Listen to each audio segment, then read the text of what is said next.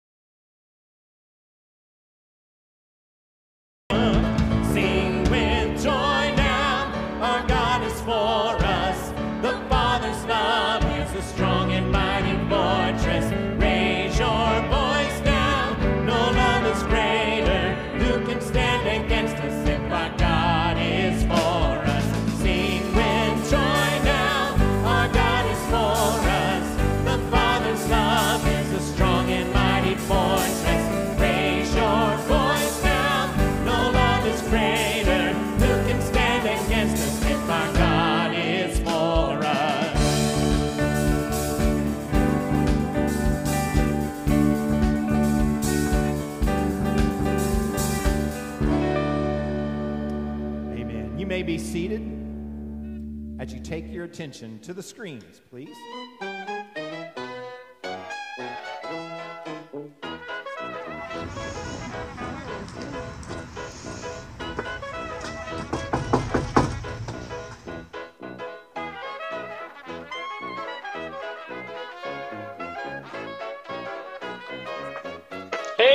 Uh, we're from Westgate Memorial Baptist Church, and we're just going around praying for people. Uh, I was just wondering, how can we pray for you?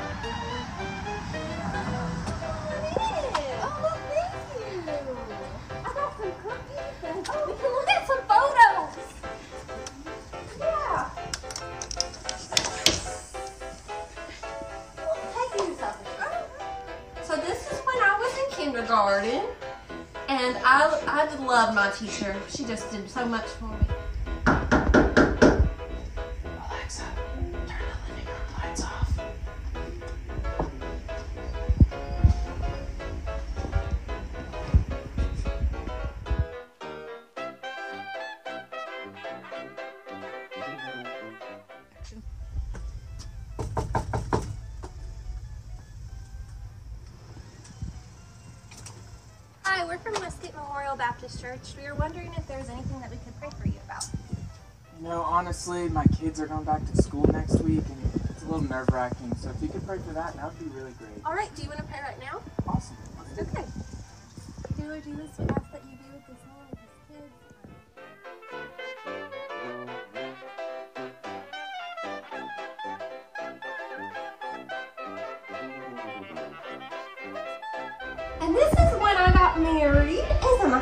so handsome? But you know, he passed away just a couple years ago, and I've just been by myself ever since. Oh, and look, that's our puppy dog.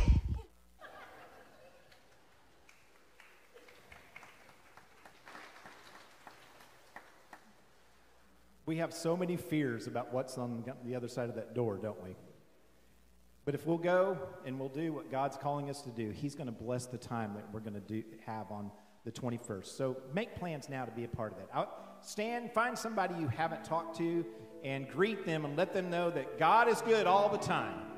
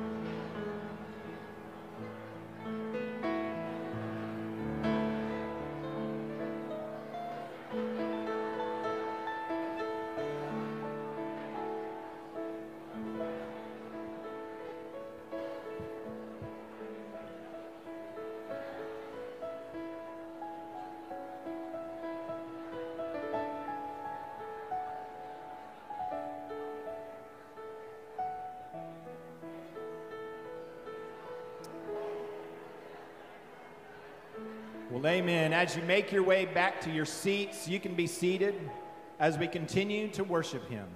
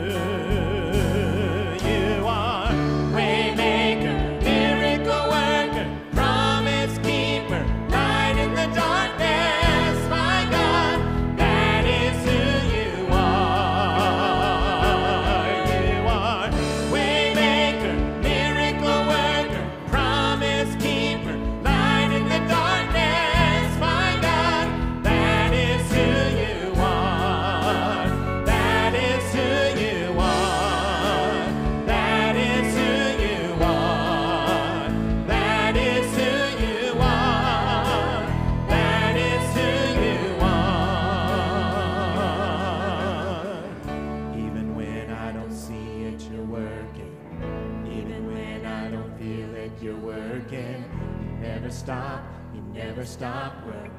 You never stop, you never stop working. Even when I don't see it, you're working. Even when I don't feel it,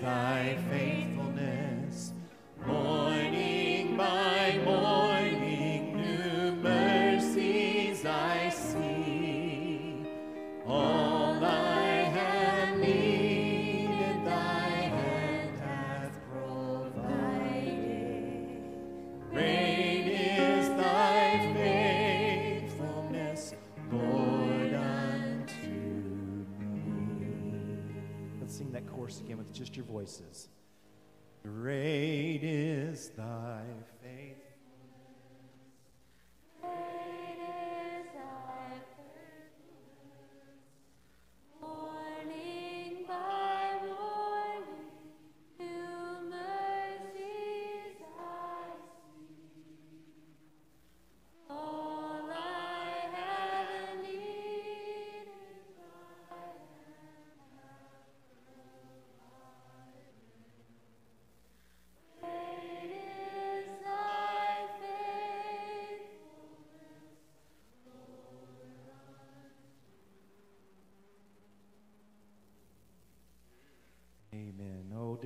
Father, your faithfulness is so amazing.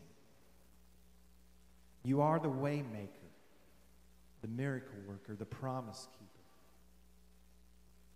There is none like you. God is for us, who can be against us? You.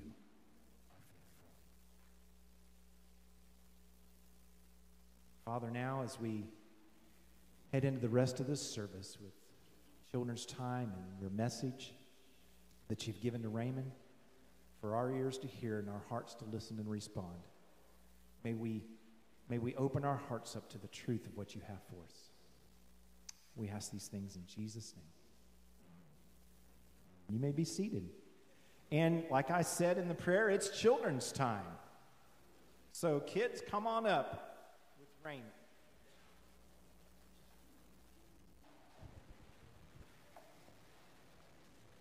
Fooled you, didn't I?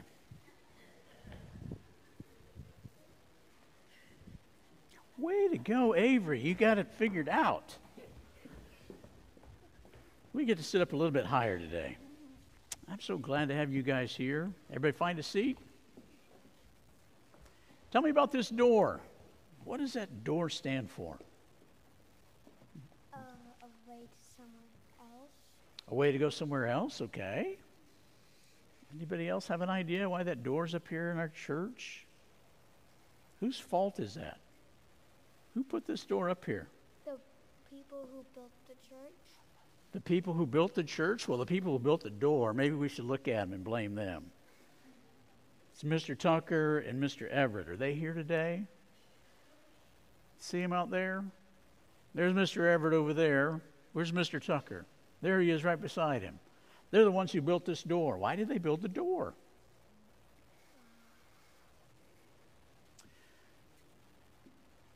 Nobody knows. Do your parents know, you think? Think so? Okay. What do your parents think the door's there for? My dad's way back there. Okay. Have you heard of a thing called Make a Difference Sunday? Okay. Do you think your parents have heard about Make a Difference Sunday? Yes, okay, they have. And do you know what we're going to do on Make a Difference Sunday? We're going to apply a very important verse. It's called the Golden Rule. Have you ever heard of the Golden Rule? Okay, what is the Golden Rule? Does anybody know? Let's all just go home and eat lunch. The Golden Rule is this is Jesus, and he said, Do for other people what you want them to do for you. There we go. The golden rule is Jesus said, do for other people, treat other people the way that you want them to treat you. And so on August the 21st, that's two Sundays from now, would someone like to knock on this door? Okay, let's go knock on the door. I'll stand on the other side of the door and you knock on it, okay? You knock on that side of the door and I'll stand on this side of the door. All right, go ahead. What do you want? No, you're going to knock on, we're going to knock on a thousand doors on August the 21st. And we're hoping to do for the people on this side of the door what we would want somebody to do for us on that side of the door. And that's to know how we can be right with God. We're not there to tell people they're wrong. We're there to tell them how they can be right with God, that Jesus loves them. So try it one more time. Yes. What would you like to tell me? About God. That works for me. Thank you for coming by to tell me about God. Will you pray for me? How about if I pray for you? You guys all come around this door, okay? Come over here together.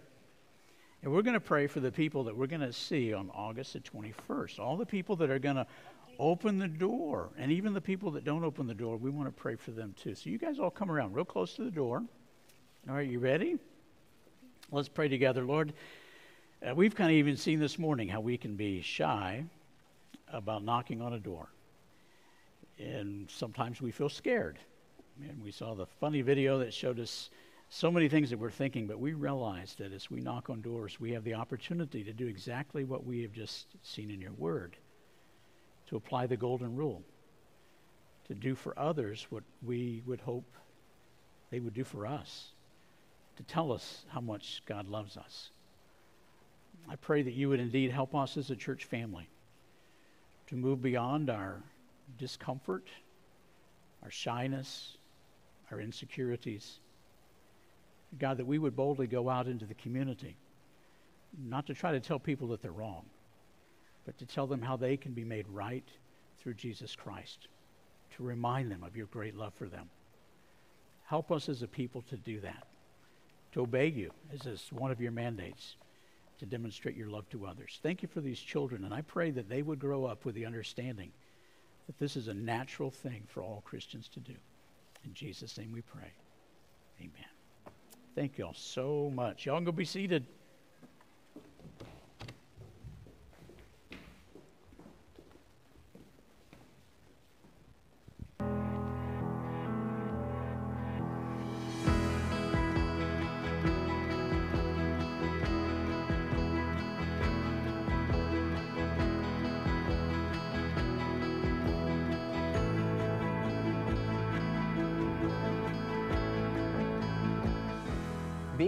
Difference maker doesn't mean that life goes perfectly, doesn't mean that everything's easy. You're going to have troubles and trials. So am I.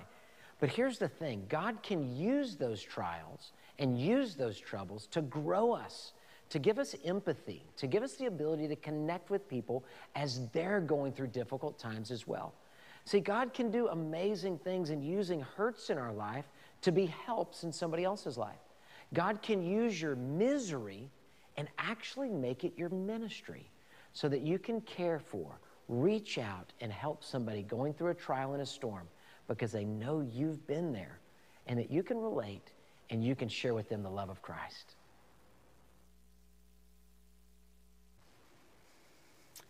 I hope you're already involved in the Sunday night studies, but if you're not, you can be here this afternoon at 5 o'clock, be a part of a group study, and we're having a great time. Thank you for allowing me to be out last week. I got to hear uh, our son in law speak, Michelle and I did, up in Washington, D.C., at Capitol Hill Baptist Church. Uh, he was uh, the main speaker for the month of July, and so we wanted to be there to hear him preach. And it was a great time to be away, and I think that Stephen did a wonderful job, don't you? Yeah. That was his very first time to preach here at Westgate, and he did a great job, and I'm so thankful for that. Many of you have things that you're praying for, concerns, and uh, things that are troubling you. Maybe you want people to be praying for you and want to continue to pray for one another. I hope you'll look for opportunities to pray for each other along the way. Today, you can sign a quilt out in the in the atrium. It is for Bert Brown, who is recovering from heart surgery over in Houston. If you would like to sign that, it's out in the atrium uh, after the service. So this morning, I'd like for us to kind of work together on a couple of pictures. You help me to decide which one is better. So I think we have a couple of pictures up here we're going to look at. All right, if you're going to the grocery store and you're going to buy bananas, which one would you prefer? I'm not saying that you're, you're making like banana bread, but if you're going to, how many of you would, would pick the ones on the right, the, the yellow ones? How many of you would go straight to the black bananas? Okay, let's go to the next one. All right, so you're going to be gone for a couple of days, and so your kids need a babysitter. So, which one are you preferring? Would you go with Mary Poppins, who's practically perfect, in every way, or Nicolas Cage? Uh, how many with Mary Poppins? Okay, how many want the Nicolas Cage in your house? Okay. All right, let's go to the next one. All right, it's time for your family vacation. End of the summer, trying to get everything wrapped up. It's going to be probably about three to 4,000 miles in the car uh, with your kids. And so you're ready to go. Which one would you like to be taking on your road trip? The vehicle on the left or the vehicle on the right? How many go for the vehicle on the left? That's our road trip car right there. That's the one I'm looking for. Okay. How about on the right? All right. Let's see if we can do one more. Okay. Let's look at this one. You're trying to find guidance in life. You want your life to move in the right direction. So, would you go for the guidance of People magazine or God's Word? I'm not even going to ask you because I, I, you know, we, we want to do the very best in life that we can. We, we will never be perfect, right? Never will. But we want to do the best at being better. Makes sense, right? So that's why we've been looking at these mandates. And, and the mandates that we're looking at today are two, and you just participated in them. When you were picking one over the other, what were you doing? We were referencing America's favorite verse Judge not, lest you be judged. You looked at those pictures and you were making a judgment, weren't you? And you didn't even realize it. You were just like, oh, it's obvious. I'll go with the yellow bananas. I'd much rather drive in the nice car. Oh, I'm going to pick Mary Poppins every time. Isn't it interesting that we make judgments every single day? We even jokingly say to people when we make a mistake or we do something that makes other people kind of smile at us, we say, Don't judge me. It's a part of our culture. This virtue, virtue signaling of tolerance has caused us to feel so compelled to not disagree with anybody about anything because we fear that if we disagree, we will be judged. And ironically, the tolerance of today has led to great intolerance. Our culture is one of shaming and shunning. It's become the norm. In many ways, we've lost the ability to dialogue, and we've become a culture of increasingly loud monologues. What is tolerance? It's not mandatory affirmation. It's simply the respect for differing opinions and convictions. We have a difference about the way that we look at others. See, today we're going to see that we will judge. We will judge about decisions of life and values and choices. And for us to judge doesn't mean we're becoming intolerant. So let's try to better understand what Jesus said. This verse, it really is America's favorite verse. Judge not, lest you be judged. Don't judge me. Let's see what Jesus really meant in that passage. And to note that Jesus said, Judge not, yes, but he also said, Judge wisely. So let's look at a couple of these passages together. First of all, we'll look at John chapter 7, verse 24. Stop judging by mere appearances, but instead judge correctly. 1 Corinthians chapter 5, and you're going to have to go quickly on these, and, and I hope that you'll just, if nothing else, take a picture of the screen so you have the verses that you can look at even at greater detail later on. But 1 Corinthians 5, 12 through 13, a verse that we recently read reading through the Bible. What business is it of mine to judge those outside of the church, Paul said? Are you not to judge those inside? God will judge those outside, so expel the wicked person from among you. So here we see a couple different verses in which we're told, first of all, in John 7 24, a verse that we just we looked at very briefly last year as we went through the Gospel of John. But Jesus said, quit judging just by mere appearances, by the externals, by quick judgments, but instead judge correctly. So he calls us to judge and to judge wisely and correctly. And then Paul is saying we don't have any business as Christians of judging those outside of the world, outside of the church. If you're outside the world, you're really gone. Outside of the church, but we are to be judging those inside of the church and not in a condemning way, as we will see in the next passage of Scripture that's found in Luke chapter 6, where we'll spend most of our time, but we'll look at many other verses throughout the, the time together. Luke chapter 6, verses 37 through 45. Do not judge, and you will not be judged. Do not condemn, and you will not be condemned. Forgive, and you will be forgiven. Give, and it will be given to you. A good measure, pressed down, shaken together, and running over, we poured out into your lap. For with the measure that you use, it will be measured to you. He also told them this parable Can the blind lead the blind? Will they not both fall into a pit? The student is not above the teacher, but everyone who is fully trained will be like their teacher. Why do you look at the speck of sawdust in your brother's eye and pay no attention to the plank in your own eye? How can you say to your brother, Brother, let me take the speck out of your eye when you yourself fail to see the plank in your own eye? You hypocrite. First take the plank out of your eye, and then you will see clearly to remove the speck from your brother's eye. Let's pray together. God, we know that your word has incredible relevance for us. The only question is will we embrace that relevance? We ask you would speak to us today, recognizing that the topic at hand is one that we deal with every single day. We're inundated with this whole concept of judging and not judging. And here we are trying to navigate it. Lord, would you guide us with a principle that you have given? The way that we are to not judge in one way, but we are to judge in another way. Lord, help us to be receptive to your spirit and to your word more than we are receptive to the message in our land. Lead us, we pray, by your Holy Spirit. In Christ's name we ask. Amen. When Jesus is talking about not judging, he's been speaking about the religious leaders. Religious leaders are right there while he's talking. So he's not saying don't ever make an accurate assessment as to whether it's the black bananas or the yellow bananas. He is saying don't make condemning statements and thoughts about others. He's speaking against self righteousness. What does self righteousness do?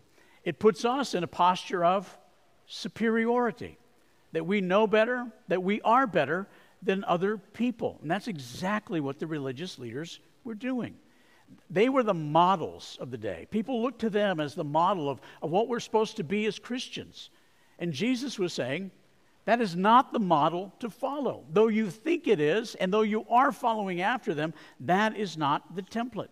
He's speaking against the critical spirit of the religious leaders and those who would follow after Christ. The word judge literally means to separate, to select, or determine.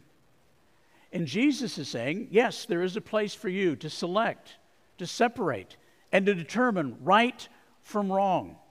But don't do it in a condemning way as to see yourself as better than someone else. We're very tempted to do that with our culture, aren't we? We look out at things that we disagree with and we say, that's so wrong. And we can make a very wise assessment that that is wrong, but we don't do it in a condemning way. You ever get frustrated with culture? Sure, we all do. Wish things were different. But you know what is happening there? We read about it, 2 Corinthians chapter 4, verse 4. It says that the evil one has blinded the eyes of those who are not believers so they cannot recognize the truth.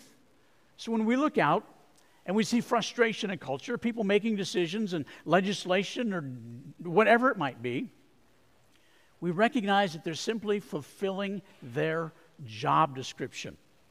The burden is for us as Christians to navigate this whole concept well. Don't expect the culture to fall in line. Does that make sense? See, we want the culture to get it right. But God says, I want the culture of the church to be right. And so He gives us this mandate that we are to judge wisely, but we are not to judge in a condemning way. We're going to see a passage of Scripture in Galatians chapter 6, verse 7, that talks about the law of the harvest. Paul is writing to the church in Galatians says, Don't be deceived. God cannot be mocked. A man re- reaps what he sows. Jesus is saying if you reap condemnation towards other people, if you sow that towards other people, you will reap condemnation coming back to you. Don't be that kind of person that sows seeds of condemnation because that will come back up on you. It happens in every area of life. We go back to Luke chapter 6, verses 7, 37 through 38. Do not judge, and you will not be judged. Do not condemn, you will not be condemned. Forgive, and you will be forgiven. Give, and it will be given to you. A good measure, pressed down, shaken together, running over, will be poured out into your lap. For what measure you use, it will be measured to you. When Jesus said, Judge not, that you might not be judged, he's creating a speed bump. I hate speed bumps. Do you like them? Speed bumps, they're everywhere. What do they do? They cause you to slow down. When he says, don't judge lest you be judged, he is putting down a speed bump to say, slow down, don't be quick to condemn someone else. He goes on to explain that the way that we measure out to other people, if our condemnation law, the harvest we just talked about, if we measure that out to the people, that's going to come back up on us. If you live as a very judgmental person, you will find that judgmentalism comes back your way. You're a very gracious person, what happens? You will find that most people are very gracious in return. It's the law of the harvest. And as it gives a description there, Jesus is talking to a culture, a culture that is very familiar with, with agriculture. What would happen is, is the person that was making a sale, and, and is, is very different. Uh, an honest person would take what they're selling and they would have a cloth in their lap and they would pour what is being purchased in there and I'm not sitting down, so I can't really do it well, but if I was sitting down, you'd have a cloth in there, and you would pour what is in there, and then you lift up the cloth, and then you would shake it until it settles down. And then you would put more in so that you could get more in there. And then shake it, and then kind of stir it up, push it down a little bit more till it's completely filled to the brim. And Jesus said that's the kind of people that we're to be. Not stingy with generosity and love and kindness and yes, tolerance. when we respect other people. That's what Jesus is saying. If you live like that, that will be reciprocated back to you. I think as Christians, sometimes we have a tough time with that because we want to correct those things that we see to be wrong. But we don't have to be the Holy Spirit. It is so liberating when you realize you're not the Holy Spirit. And we don't have to correct everything. We don't have to correct everybody. We have opinions about most everything, don't we? How many of you share your opinion about everything all the time? Even right now.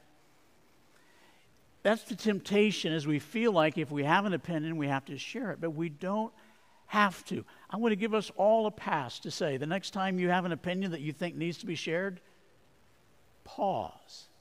Maybe it doesn't need to be shared. And much of the things that happen in, when we're judging is simply that is us going too far. So we see this passage of Scripture that says we're to judge wisely, and then it tells us we are not to judge in a condemning way. Are you tracking with me in culture? Can you see how you would apply that in culture today? Our job is not to be judging outside of the church, but to be judging inside of the church that we would foster righteousness, not guilt and shame and shunning. That we would challenge each other to grow and mature and to develop and walk in righteousness. And then we're going to see here the difference between condemnation and competent compassion. Look back again at Luke chapter 6, verses 39 through 42. He told them a parable. Okay, he's saying, Don't judge, lest you would be judged by the same standard that you judge. Be very gracious, like the merchant who fills up the cloth to the very top in generosity. And then he says, Can the blind lead the blind? Will they not both fall into a pit?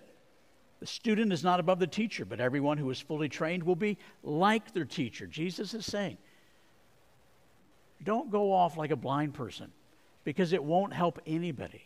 Become like the teacher, Christ our Lord. And then he references back, and we don't know if this is, this is Luke recording what, what was the, the Sermon on the Mount, or this is Jesus speaking at a different time in a different place with very similar material. And he says, Why do you look at the speck of sawdust in your brother's eye? Pay no attention to the plank in your own eye. Now, you guys, we don't get that in our culture, but that was a joke. Jesus was using a hyperbole to describe something that would have made everybody in the congregation laugh. So, would you just laugh just a little bit? Kind of wake you up a little bit, you know? Jesus is saying, Can you imagine this guy that's got this big, and this would be a rafter of a house. So when you're thinking about a plank, how big is that? You think about a rafter in your house, big old log beam stuck in his eye, and Jesus is saying, Can you imagine this? A guy with a rafter in his eye trying to point out a speck in someone else's eye. He says, How can you say to your brother, Brother, let me take the speck out of your eye? And again, they would have laughed. There we go. When you yourself fail to see the plank in your own eye, it's just insanity. It's kind of like our culture, isn't it? It's insanity of watching this guy try to pull out a speck in someone else's eye when he's got a beam in his own eye. And he says, You hypocrite. And then listen to this important statement. This is one that we so oftentimes miss. First, take the plank out of your eye. And then you will see clearly to remove the speck from your brother's eye. He doesn't say, don't be concerned about the speck in your brother's eye, but be concerned about the plank in your eye first so that you can have competent compassion. You may want to write that word down because we talk about compassion all the time, but it's not necessarily competent compassion. It doesn't really help. I read a very interesting uh, article when we were uh, down in Cancun for my niece's wedding, and we were trying to be very gracious to the housekeeper. And they would come by and they would say, uh, We're here to clean your room. And Michelle and I were saying, That's ridiculous. We can make our own bed, we can take care of things here. And so we would say, No, no, no, I want to give you some time off. And while we were there, I read an article that described how that was hurting the house cleaning industry. by people thinking they're helping them was actually hurting them because they weren't getting enough hours. And if they weren't cleaning a room on a regular basis, then the room would get really dirty and it would make it more difficult for them later. You see, sometimes we have the best of intentions thinking that we're helping someone and we're not. So it's not just compassion, it's competent compassion, the right kind of compassion for that experience. And we don't often see that because we have blind spots. You know, uh, Bill Russell passed away last week on July the 31st. He was a Hall of Fame basketball player, won 11 NBA titles. To put that in perspective, Tom Brady will have to win four more Super Bowls just to catch up. Unbelievable. After his illustrious career, he went into being a sports commentator on television. In one particular series, he was talking about the Knicks and the Lakers. They were playing each other. He was a neutral sports commentator, highlighting the game, talking about the game as they went through that particular series. After the series, he received two letters from very irate fans. One was a Lakers fan who sent a letter asking why he hated the Lakers so much. He also received a letter from a Knicks fan asking him why he hated the Knicks so much.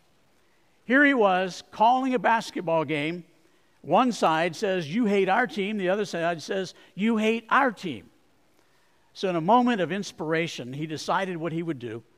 He took out two envelopes and he sent the Lakers' irate letter to the Knicks fan and sent the irate Knicks letter to the Lakers fan.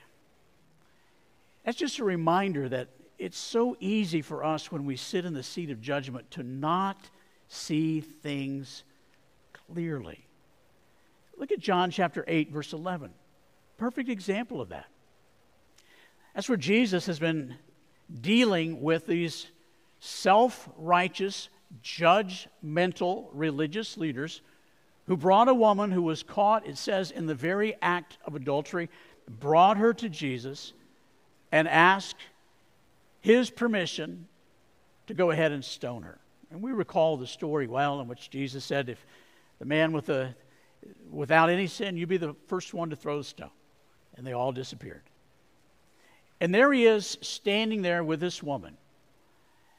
And he asked, Does anybody condemn you? Judge you? And she said no. And then listen to the response that we see in John chapter 8, verse 11. Neither do I condemn you. Go now and leave your life of sin. We love the first part. I don't condemn you. And that's not competent compassion. Competent compassion is taking it to the next step to say, I don't condemn you.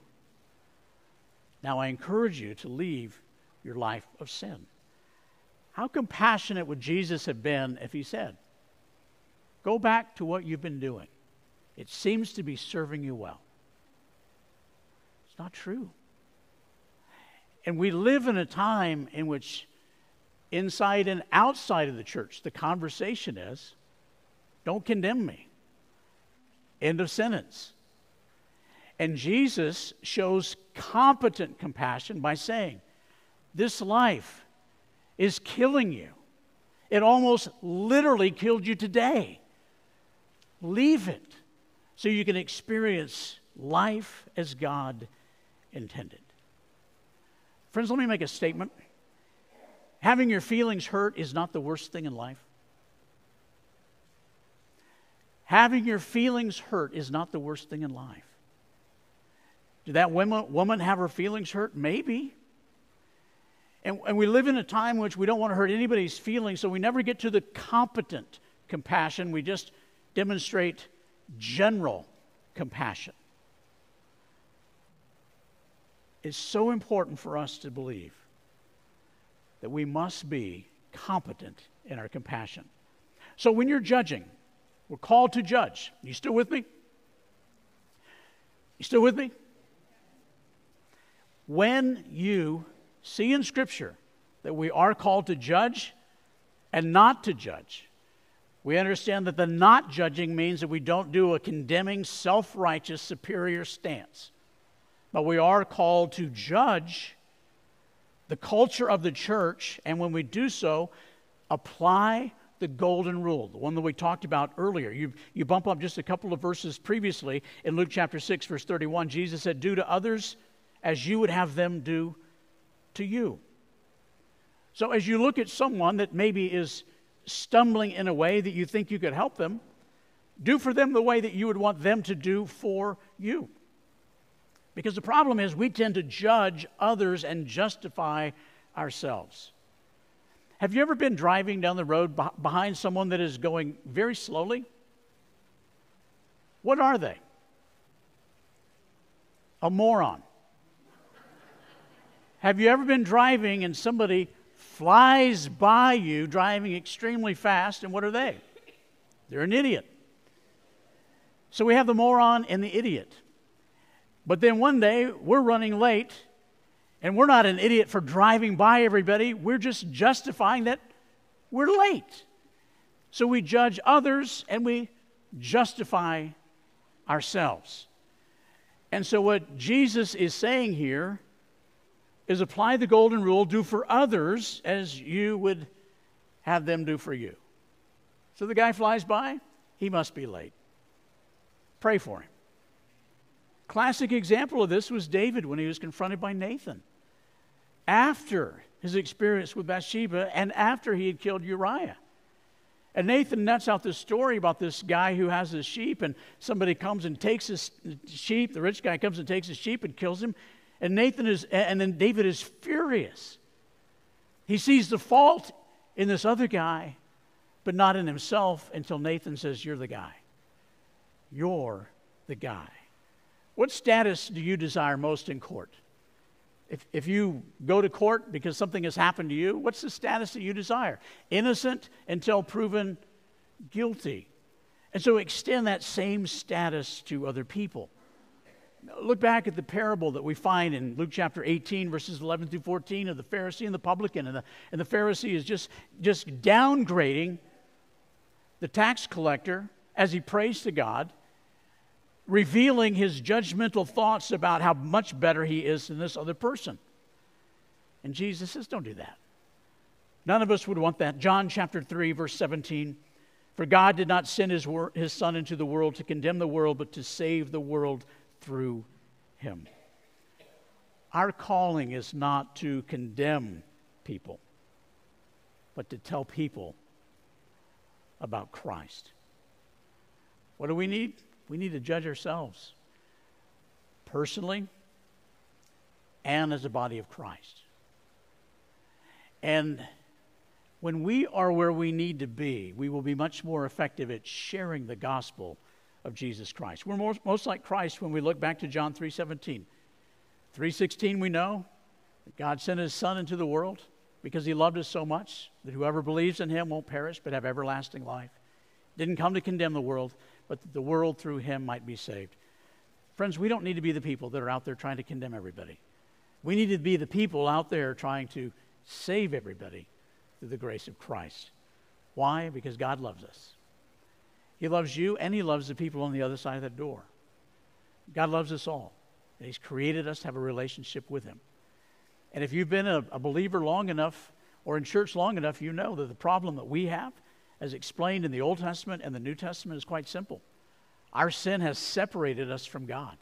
It has put us on the other side of the door, locked, sealed, permanently separated from God. That only Christ can make us right with God. But the beauty is, not only does He make us right with God, He makes us right for all of eternity. We can be changed. We can be changed into what God wants us to be. So if you've never received Christ, I want to encourage you to join me as we pray here in just a moment. And, and as believers, do any of you struggle with the idea of judging? Do any of you struggle with the culture in which you get so angry that you become posturized as being superior to others outside of the kingdom? When we do that, we're in a very dangerous spot We lose compassion for them. We don't have interest in sharing the gospel with them. We just want them to get out of our way. And God is calling us today as a church to be reminded. We do have a responsibility to judge our own behavior and the behavior of other believers so that we would be righteous and moving in the direction that we need to. But we're not tasked with the responsibility of judging the culture and judging the world. Let's pray together. Father, thank you for the mandates that you have given us, these compassionate guardrails that are given to guide us in the ways that we need to go. Lord, we recognize even today some things that have been said have made us feel uncomfortable, maybe even caused us to disagree. Help us to vet it out through Scripture, not through our own opinions, not through what we hear on television or read in social media. Father, for us to be honest with what your word tells us to do. God, may we not be a people of condemnation, but a people of conviction that want to go out and share the good news of Jesus Christ, who has come not to condemn, but to save the world. Lord, we recognize there may be some in this congregation today or listening online that have never received you as Lord and Savior. It's the greatest need of their life.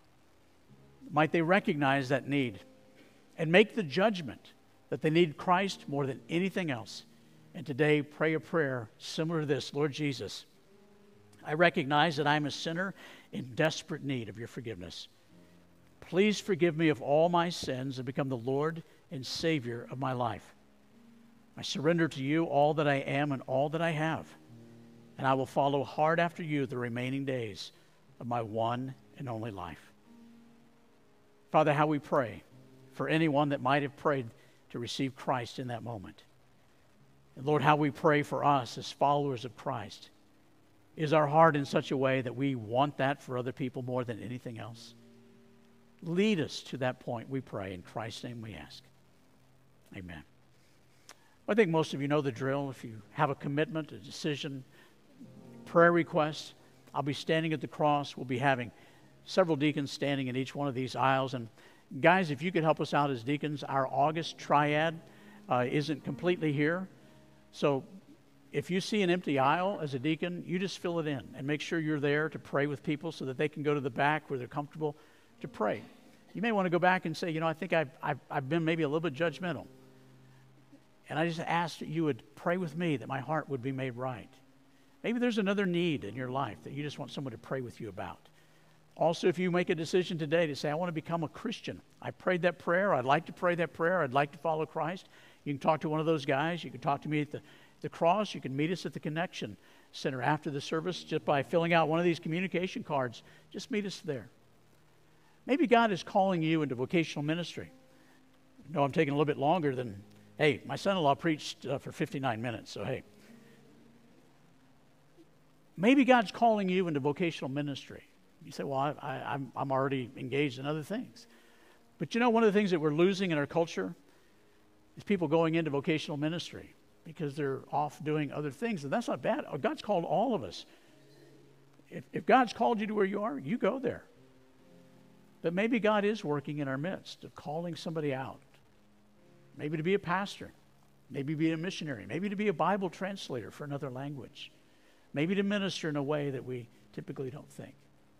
So if God's leading you in that direction, we'd love to pray with you as well. You're a wonderful congregation.